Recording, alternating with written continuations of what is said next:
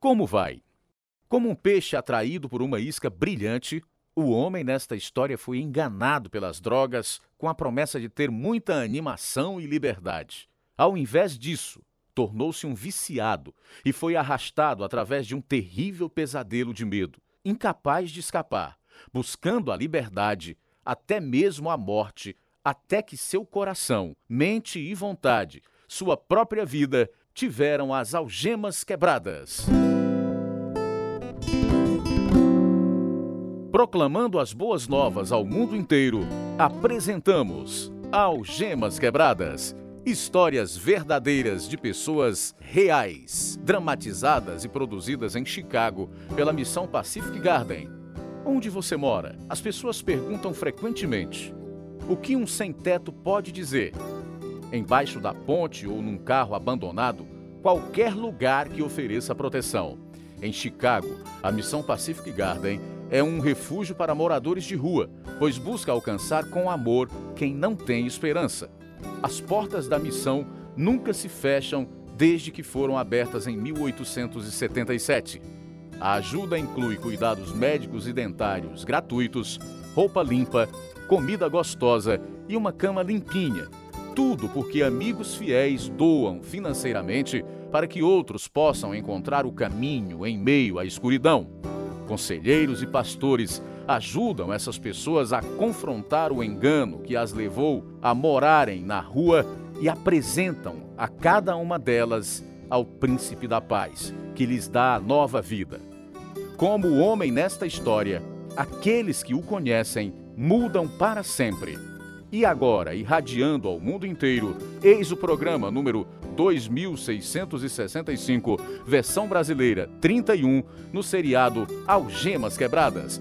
O programa que faz você olhar para si mesmo e pensar.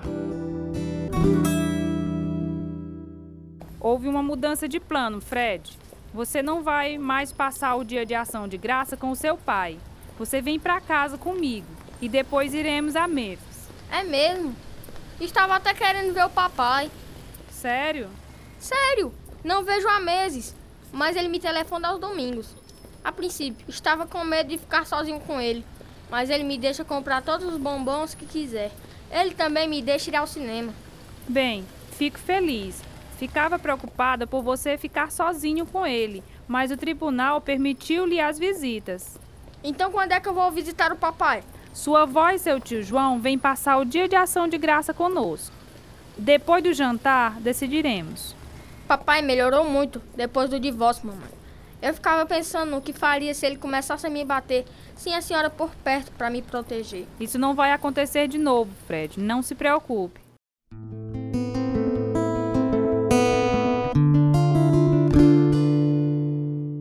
Estou de barriga cheia. Fred, você e a sua irmã vão se sentar no sofá. Há algo que quero falar. Tem que ser agora, mãe. Queria assistir TV. Sente-se, é importante. Algo inesperado aconteceu, algo muito trágico. Não sei como contar a vocês. É o papai, não é? Ele morreu? É, Fred, ele suicidou-se. Não, não quero meu pai morto. Não, não. Como ele fez isso, mamãe? Com um revólver. Por quê? Por que faria isso?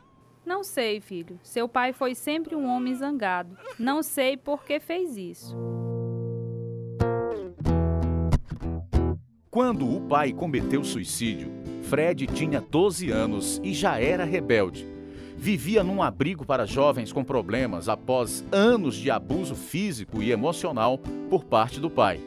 Nos anos após esta crise, ele se perdeu em hábitos destrutivos.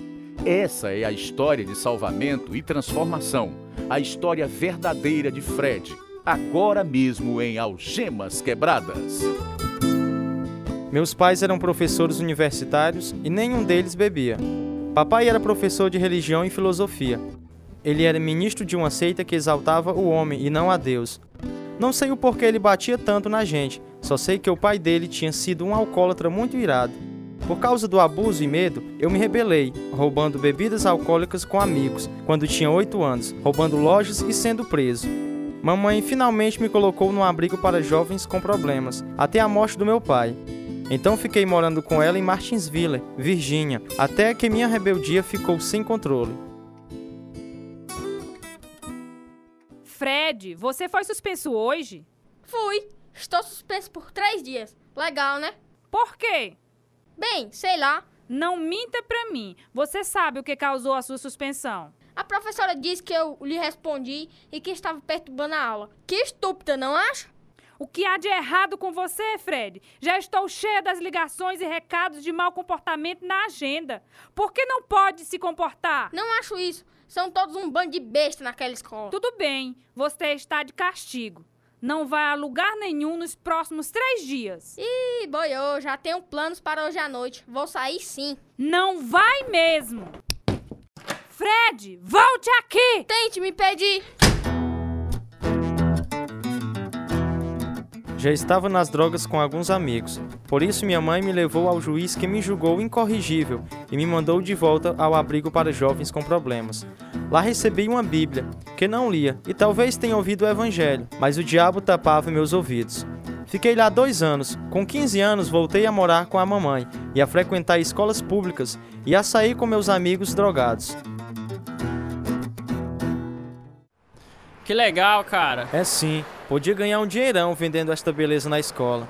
Pois é, cara, vai lá. Isso me faz lembrar que eu não te vi na aula hoje. Onde era que você tava, mano? Ó, oh, cara, fiquei muito doido perdi a aula. Tu não vale nada, mano. Tava preparado para te pegar numa brincadeira hoje. Legal, que brincadeira era? E tu tá pensando que eu vou te dizer? Ei, tô com vontade de mastigar alguma coisa. Quem trouxe o chilito? Ei, mano, tive uma ideia. Vamos ver quantas caixas de correios podemos acertar com as garrafas de cerveja vazia. Que pena, mano. Fiquei doidão e nem acertei. É minha vez. Acertei, mereço uma droguinha. As drogas se tornaram um foco da minha vida, festa sem fim. Vendia para sustentar meu vício e escapei da polícia muitas vezes, especialmente depois que comecei a usar cocaína. Com 19 anos, já era dono do meu nariz e lidava com grandes quantidades de todos os tipos de drogas, inclusive de azepam, maconha e cocaína. Os compradores entravam e saíam dia e noite. Era óbvio o que eu estava fazendo, mas sentia-me invencível em relação à lei. É a polícia. Parados. Oh, não. Ninguém se mexa. Temos um mandado de busca e apreensão neste lugar. Você é o Fred? Sou. Você está preso por guardar e vender cocaínas e outras substâncias controladas. Que é isso, cara? Sou inocente. Mais de 20 policiais invadiram minha casa naquela noite, em 1980. Era um time antidrogas novo. Descobri depois que eu era o número um da lista deles. O júri me condenou porque a cocaína que acharam em minha casa era 80% pura. Achei um advogado bom e menti.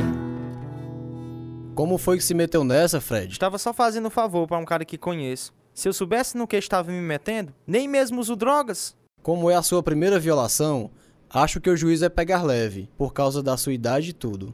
Está na universidade daqui, não é? É. E agora eu vou queimar as pestanas. Fui estúpido ao sair da linha. Se disser ao tribunal quem lhe dava as drogas, pode ajudar. Não posso fazer isso. É um cara rico demais, bem conhecido no pedaço, e ele manda me matar se eu dedurar. Então terá que ficar de boca fechada. Se falar, pode virar contra você. Seja lá o que disser. Sua mãe é bem vista na comunidade. Você acha que ela estaria disposta a falar com o juiz?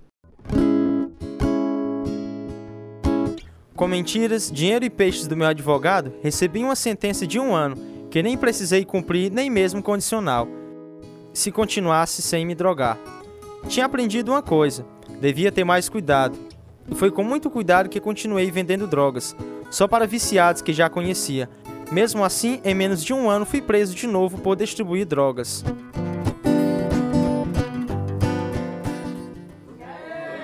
E aí, filho, já tá fora das grades? Pensei que com certeza ia cumprir a pena. Meu advogado, Jaime, conseguiu que servisse um ano de trabalho condicional. Trabalho condicional? Cara, trabalho é uma palavra estranha para ti. Os policiais ficaram de queixo caído quando apareci em meu carro esporte. Quer dizer que nem teve que ir pra cadeia? Só à noite, de dia me drogo com os outros caras com quem trabalho. E como é que é lá na cadeia? Chato, mas os operários das docas arranjam todas as drogas que preciso durante a semana. Por isso não é tão ruim assim. Legal, cara. Você tem sorte, Fred. Vale a pena ter um bom advogado. Uma coisa sobre os meses que passei preso. Li a Bíblia, os Salmos, em que me davam paz e conforto. Sempre acreditava na existência de Deus e orava cada vez que me metia numa enrascada. Desde criança sentia que Deus tinha algo para eu fazer. Após oito meses no trabalho condicional, colocaram-me no semiaberto. Mudei para Rickmond, determinado a ser diferente. Consegui um emprego numa companhia grande e casei-me quando estava com 26 anos. Ela era divorciada, por isso ficamos morando juntos durante dois anos. Nosso casamento não durou um ano. Ainda voltava a Martinsville para conseguir drogas. Quem é? É o Fred, seu palhaço. Não dava pra ter mais cuidado, não? Conseguiu o carregamento? Tá bem aqui. E a grana, trouxe? Tá bem aqui, trouxe dois mil. Foi promovido, foi? Fui, agora eu sou gerente de treinamento para todas as lojas desse distrito. Agora vai poder comprar toda a cocaína que quiser, hein? Tô precisando, ó. Eu e a Grace nos separamos. E o que foi que aconteceu? Ela não conseguia ser fiel. Teve um caso com um amigo meu que veio morar conosco por algum tempo. E vai ficar com a casa? Vou. Ajudei a fazer as malas. Bem, vamos parar com este papo e dar uma cheirada.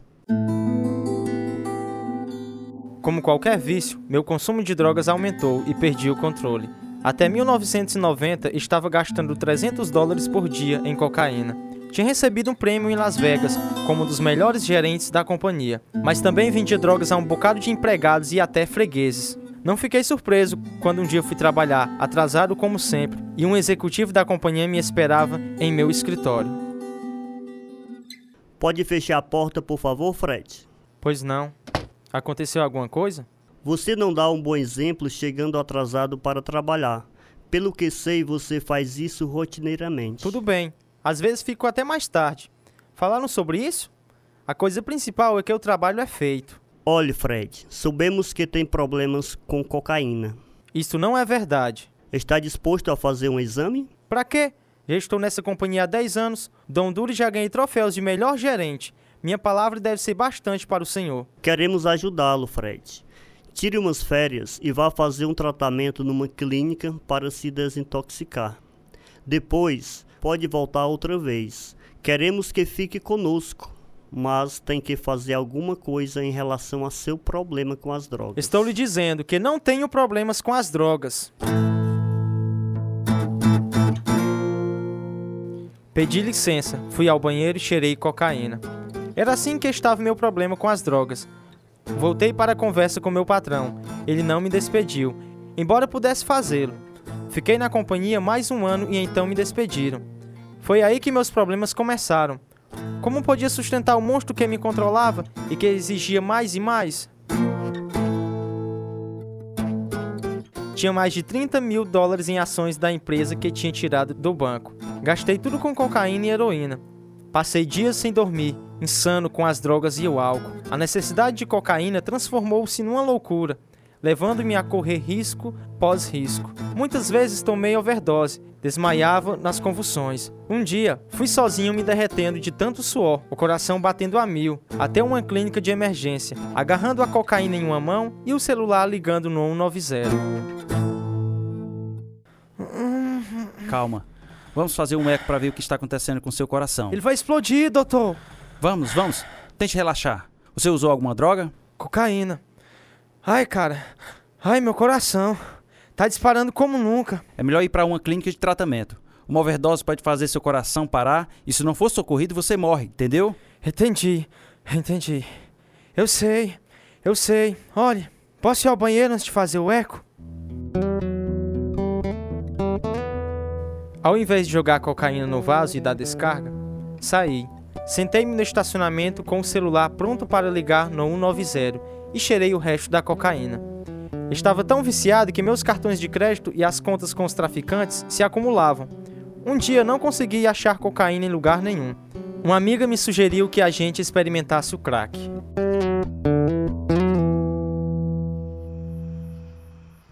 Já fumou crack? Já, há uns 10 anos. Era chamado baseado nesse tempo. Pensei que ia morrer. Caí no chão com o coração tão disparado que pensei que ia explodir. É porque usou muito. Não seja tão ganancioso, Fred. Vou lhe dizer, Orei naquele dia. Já orou alguma vez? Às vezes. Disse a Deus que eu nunca mais usaria o crack se ele me deixasse viver. Mas você vai gostar dessa vez, Fred. Eu prometo.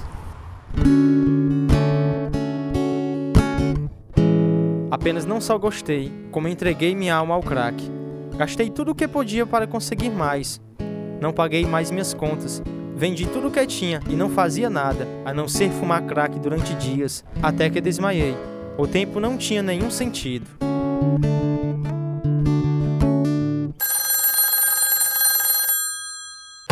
Alô? Fred, é você? Acho que sim.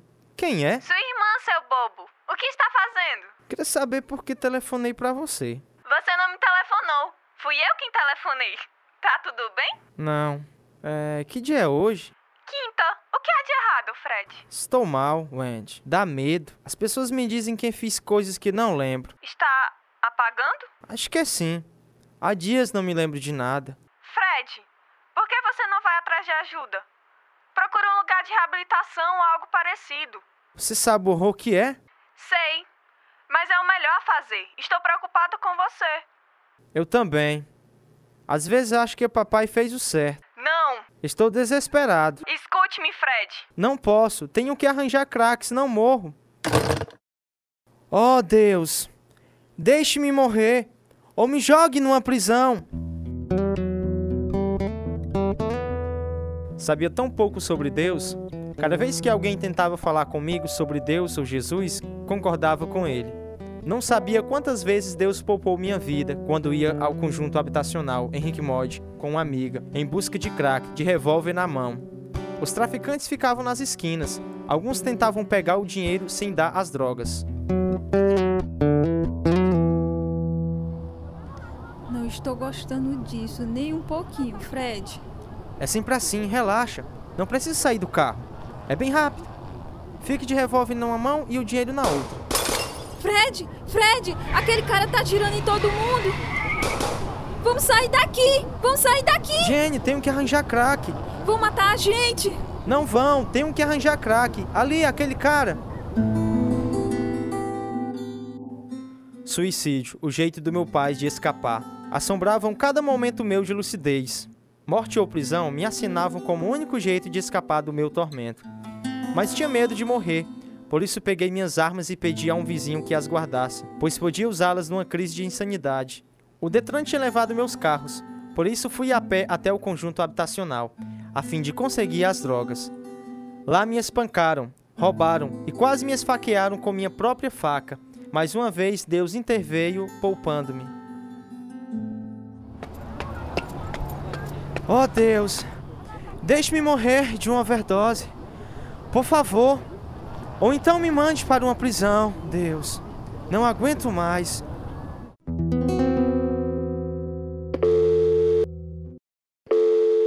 Alô? Jenny, preciso de uma carona até o conjunto. Dá para me levar? Estou nota, Fred. Não uso mais drogas. Por que não? Recebi Jesus Cristo como meu Salvador e estou procurando obedecer à Bíblia. E daí? Conheço Jesus também. Conhece não, Fred. Você tem que entregar sua vida a Ele. E a igreja lê a Bíblia. Não acredito. Logo agora que preciso de ajuda. As coisas foram piorando. Minha casa estava hipotecada por falta de pagamento. Fiz um bocado de cheque sem fundo para comprar drogas. Cortaram minha água e energia. Estava planejando arrombar a casa dos vizinhos para conseguir dinheiro e comprar crack. Mas em outubro de 1992, Deus respondeu minha oração. Fui preso outra vez por distribuir drogas. Levaram-me para a cadeia. Fiquei lá deitado no chão de cimento, agradecendo a Deus, até mesmo através da dor da abstinência. Três semanas depois, quando paguei a fiança, minha amiga convidou-me a ir à casa dela. Poxa, você perdeu um bocado de peso, hein? Ultimamente, comida não é minha prioridade. Fred, este é o Ricardo. Ele lidera um programa de reabilitação para drogados e alcoólatras em minha igreja. Oi, Fred. Oi, Ricardo. Sente-se, Fred. O Ricardo já está a par dos seus problemas e está aqui para ajudar. Minha vida é uma bagunça. Mais de sete processos contra mim. Acho que nenhum bom advogado vai adiantar. Deixe-me falar sobre um advogado que pode ajudar, Fred. Jesus é o único advogado verdadeiro que temos e ele ama você. É difícil acreditar nessa história. Diz bem aqui em Romanos capítulo 5, versículo 8, mas Deus demonstra seu amor por nós, Cristo morreu em nosso favor quando ainda éramos pecadores. Sabe, Fred, por causa da desobediência de Adão, nascemos sem o Espírito de Deus, separados dele, e essa condição em si é pecado. Sem o Espírito Santo de Deus para nos guiar, vamos continuar a viver fora da lei. Sabe qual é a penalidade para o pecado? Depende do pecado, não é? Nunca matei ninguém. Realmente, a Bíblia diz no livro de Tiago: Pois quem obedece toda a lei, mas tropeça em apenas um ponto, torna-se culpado de quebrá-la inteiramente. Essas são as más notícias. São más mesmo. Mas há boas novas. Deus ama você e tem um plano maravilhoso para a sua vida. Romanos capítulo 6 e versículo 23 diz: Pois o salário do pecado é a morte, mas o dom gratuito de Deus é a vida eterna em Cristo Jesus, nosso Senhor. Deus Filho tornou-se homem, viveu de modo perfeito, sem pecar, e então levou todos os nossos pecados até a cruz, a fim de satisfazer um Deus santo. Jesus morreu em seu lugar, e ele pagou o preço por você e por mim. Veja o que diz 1 João, capítulo 2, versículo 2. Ele é a propiciação pelos nossos pecados, e não somente pelos nossos, mas também pelos pecados de todo o mundo. Deus fez uma coisa maravilhosa demais. Tudo o que temos de fazer é reconhecer o que ele fez, admitir nossa condição de perdido e pedir a ele que nos salve. Leia Romanos capítulo 10, versículo 9 e 10. Se você confessar com a sua boca que Jesus é o Senhor e crer em seu coração que Deus o ressuscitou dentre os mortos, será salvo. Pois com o coração se crê para a justiça e com a boca se confessa para a salvação. Não espere mais, Fred. Jesus quer salvar você. Gostaria de orar pedindo a Jesus para vir morar em sua vida? Vou pensar sobre tudo que eu vi hoje. Agora, acho melhor ir para casa. Tome este livrinho. Ele explica o caminho da salvação.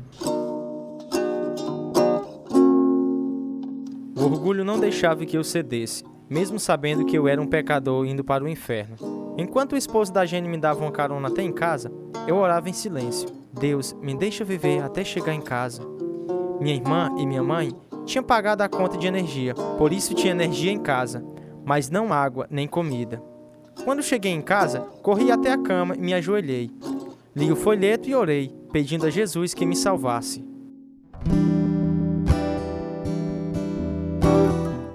Senhor, sei que sou pecador e preciso do teu perdão. Creio que Jesus morreu por meus pecados. Quero abandonar meus pecados. Convido o Senhor para entrar em meu coração e em minha vida. Quero confiar e seguir-te como meu Senhor e Salvador. Em nome de Jesus, amém. Oh Deus, sinto tanto pelo que eu fiz a ti. Por favor, ajude-me.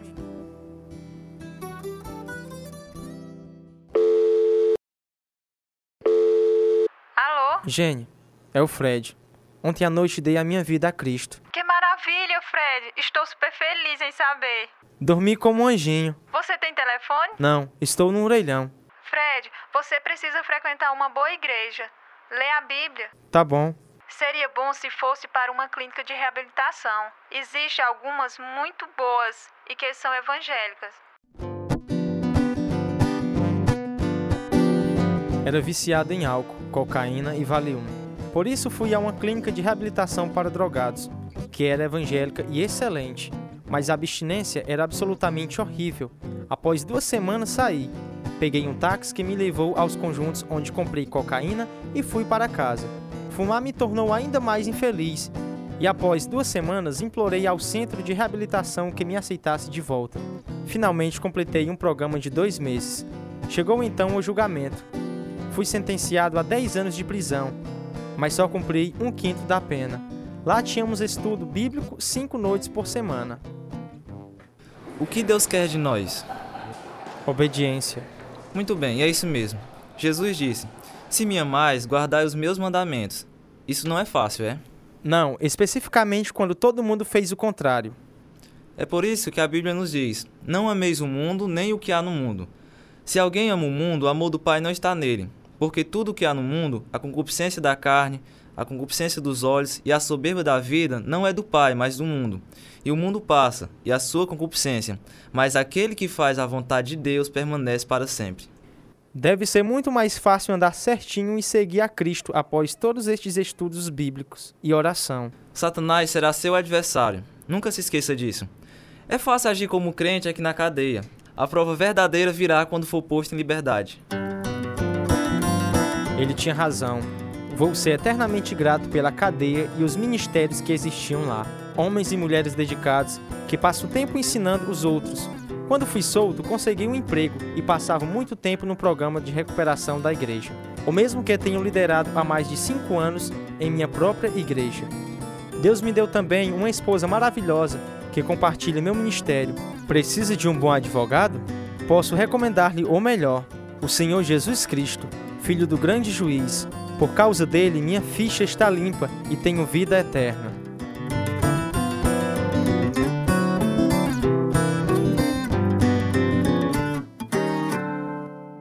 E você, amigo ouvinte?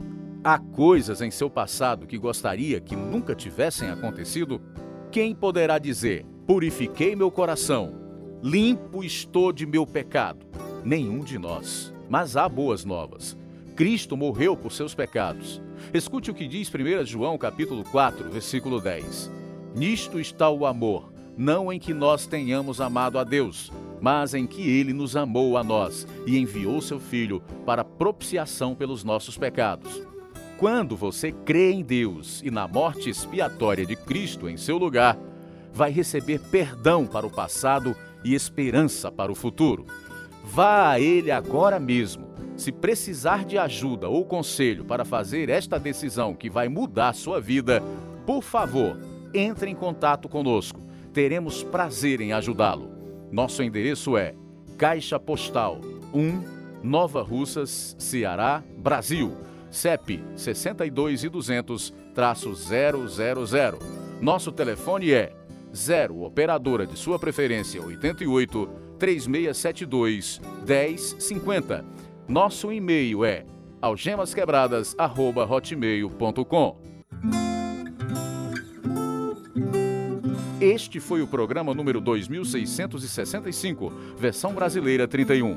Fizeram parte desta história os seguintes atores: Davi Araújo, Rafael Letias, Jailson Bezerra, William Ximenes, João Leiva, Náshila Pinheiro, Auristeles de Carvalho, Cleiton Andrade, Roberson Domingos, Capistrano e Biapina.